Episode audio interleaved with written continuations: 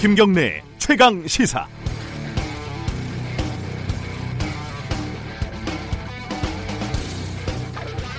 CJ ENM의 프로듀스라는 오디션 프로그램에서 시청자들의 투표가 조작됐다. PD들은 그 대가로 기획사로부터 유흥업소에서 접대를 받았다.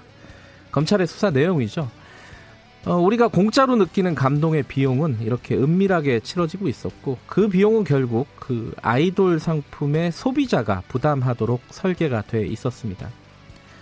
어, 조선일보는 올해 들어서 특정 건강기능식품 회사 한 곳을 홍보하는 기사를 무려 50여 건을 게재했습니다. 죄다 비슷비슷한 기사라고 합니다. 한 치과를 홍보하는 기사는 기자 이름들까지 버젓이 실어서 중앙일보, 조선일보, 매일경제 등의 올 상반기 매월 실렸습니다. 얼마가 대가로 오갔는지 아무도 알 수가 없습니다.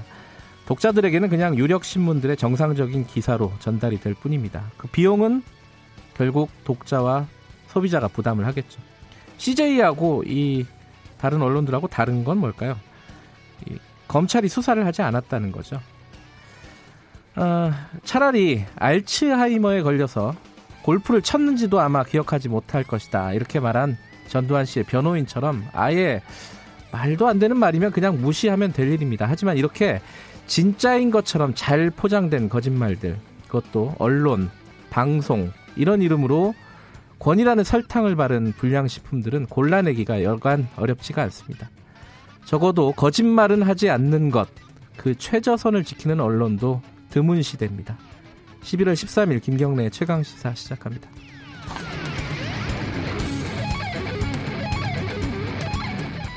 네, 적어도 거짓말은 하지 않는 언론 김경래의 최강 시사는 유튜브 라이브로도 함께 하고 계십니다.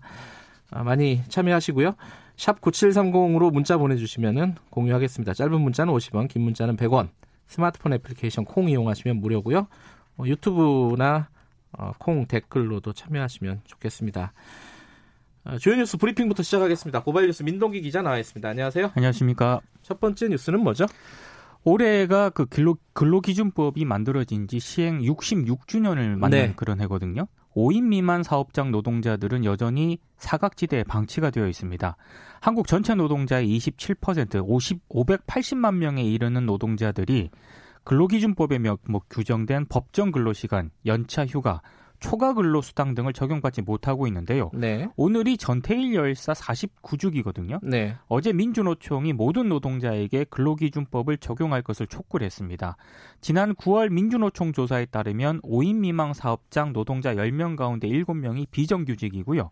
2016년 한국노동연구원 조사에 따르면 5인 미만 사업장 노동자의 시간당 임금은 8,245원으로 전체 평균의 60% 수준밖에 안 됩니다. 네. 근로계약서를 작성했거나 사회보험에 가입된 노동자도 10명 가운데 3명에 불과한데요.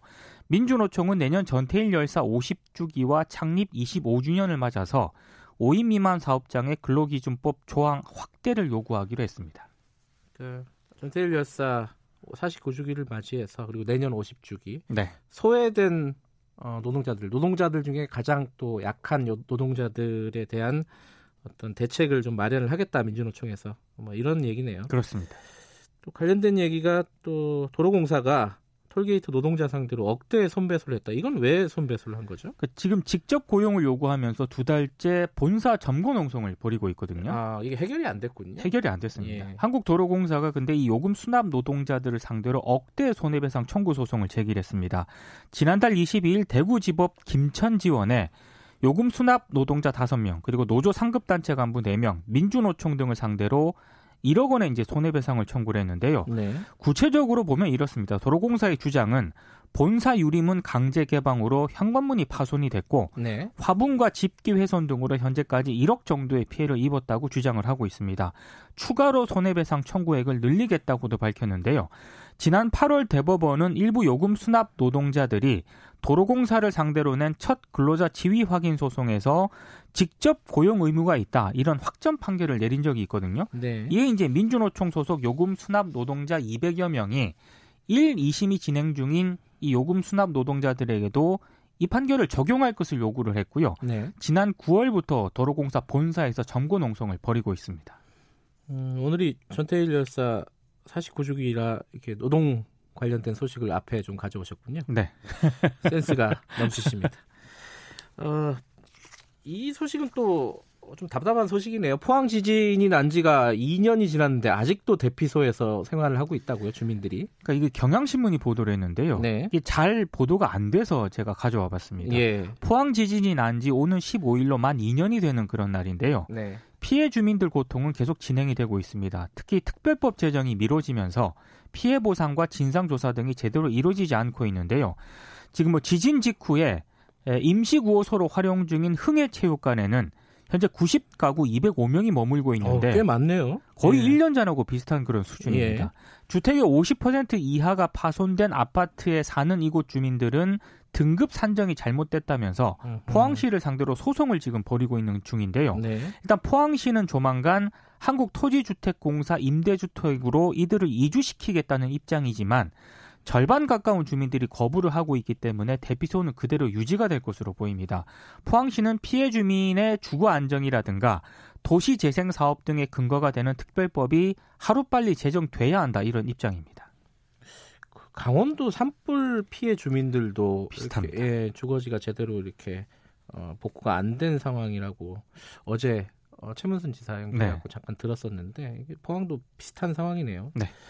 어, 독도 추락 헬기 추가 실종자가 발견이 됐습니다. 어제 이제 추락 사고가 발생한 지 예. 13일 만에 실종된 소방대원 박단비 씨로 추정되는 시신 한 구가 추가로 발견이 됐는데요. 네. 일단 그 점퍼 안에 입은 기동복 상의에 중앙 119 구조본부 소속 소방대원인 박단비 씨의 이름표가 붙어 있다 붙어 음. 있었던 것으로 지금 확인이 됐습니다. 네네. 범전부 현장 수습 지원단은 일단 헬기를 이용해서 시신을 대구 계명대 동산병원에 이송을 했는데요. 네. 지원단은 이름표 등으로 미뤄봤을 때 박단비 대원일 가능성이 높지만 DNA 대조 등으로 빠른 시일 내에 신원을 확인하겠다고 밝혔습니다. 부모님들이 좀 젊은 분이잖아요. 그렇습니다. 20대인데 부모님이 어, 시신을 찾아서 굉장히 고맙다.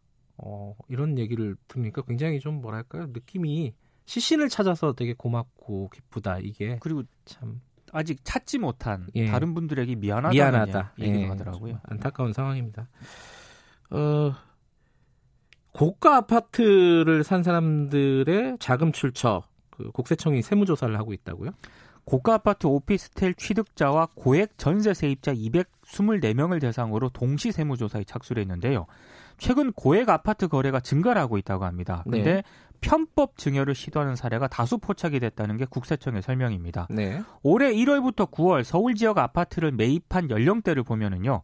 30대가 28.3%로 가장 많았다고 합니다. 네. 국세청은 30대 이하 주택 구입자 대부분은 사회 초년생으로 아파트 취득 자금 출처가 불명확한 경우가 많기 때문에 집중적으로 검증을 하겠다고 밝혔는데요. 조사 대상자 수 224명 가운데 30대 이하가 무려 165명입니다. 네. 이와 별도로 정부는 부동산 시장 안정화 대책으로 지난달 11일부터 국토교통부 등 32개 기관 합동으로 서울 지역 부동산 거래 자금 출처 조사를 진행을 하고 있습니다. 아빠 찬스, 엄마 찬스가 아니냐, 혹은 뭐 할머니, 할아버지 찬스가 아니냐, 뭐 이런 그렇습니다. 걸겠죠. 예. 어, MBN 상황 사태가 좀 그 커지고 있습니다. 어, 일단 기소가 됐고 경영진이 네. 그리고 장대환 회장이 사퇴를 했죠. 네. 검찰이 어제 MBN 경영진과 회사를 기소를 했습니다. 네. 기소 직후에 장대환 매경 미디어 그룹 회장은 MBN 회장직에서 사퇴를 했는데요. MBN은 2011년 종편 승인 기준에 맞추기 위한 납입 자본금을 모으는 과정에서 네. 우리은행에서 약 600억을 대출을 받았는데 이걸 회사 임직원 명의로 법인 주식을 개인당 수십억 정도 사도록 했다는 그런 의혹을 받고 있습니다. 그리고 2012년부터 지난해까지 이걸 재무제표에 제대로 반영하지 않아서 분식회계 논란도 제기가 됐는데요. 지난 9월 금융위원회 산하 증권선물위원회 감리위원회는 MBN의 이 같은 행위가 고의 분식 회계다 이렇게 결론을 내렸습니다. 네. MBN이 어제 공식 입장문을 냈는데요. 장대한 회장이 그동안 의혹에 대한 책임을 지는 차원에서 회장직에서 사임을 하고 경영에서 손을 뗄 것이다라고 입장을 밝혔습니다. 근데 매일경제 회장직은 그대로 유지할 것으로 보입니다. 이게 상황이 더 커지면은 MBN 종편 어, 승인 연장 이 부분도 좀 어, 문제가 될 수도 있어요 지금 그렇습니다. 네. 상황이. 어, 지금 지소미아가 며칠 안 남았죠. 이 종료가. 네. 이거 관련해서 미국이 계속 압박을 하고 있습니다. 그 미 국방당국 고위층이 잇따라 방한을 합니다. 네. 마크 밀리 미 합창의장은 오늘 방한을 해서 내일 그 서울에서 열리는 한미 군사위원회 회의에 참석을 하는데요. 네. 지소미아 연장과 방위비 분담금 증액 등을 압박할 것으로 보입니다. 그리고 마크 에스퍼 미 국방장관도 오는 15일 개최되는 한미 안보 협의회에 참석하기 위해서 방한을 합니다. 역시 이제 뭐 지소미아 연장과 방위비 분담금 증액을 압박할 것으로 보이는데요. 에스퍼 장관은 청와대를 방문할지도 좀 주목이 되고 있습니다. 지소미아는 오는 23일 0시를 기해서 효력을 상실을 할 예정입니다. 어, 마크 밀리 합참 의장이 주한미군이 과연 필요한가? 어, 미국 국민들이 이렇게 묻고 있다. 어, 일본에 있는 어, 주한 아, 주일 미군도 이렇게 얘기를 했죠. 그렇습니다. 예. 어, 여기에 대한 대답은 우리가 할 게 아니라 미국이 할 아니, 일이죠. 그렇죠. 네. 그죠? 미국이 필요해서 주, 주한미군을 두고 있는 건데 우리한테 자꾸 묻는 거는 좀 어, 자, 잘못 번지수를 잘못 찾은 것 같습니다. 그렇습니다. 오늘 아, 이 재밌는 요건 하나 소개 재밌는 댓글이 하나 있는데 김어준 순한 맛 방송이라고 여기가 누가 맑은 하늘님이 아, 구경 왔다고 아, 다른 맛 방송이라고 생각하시면 좋겠습니다. 고발뉴스 민동기 기자였습니다. 고맙습니다. 고맙습니다. 김경래 최강 시사 듣고 계신 지금 시각은 7시 36분입니다.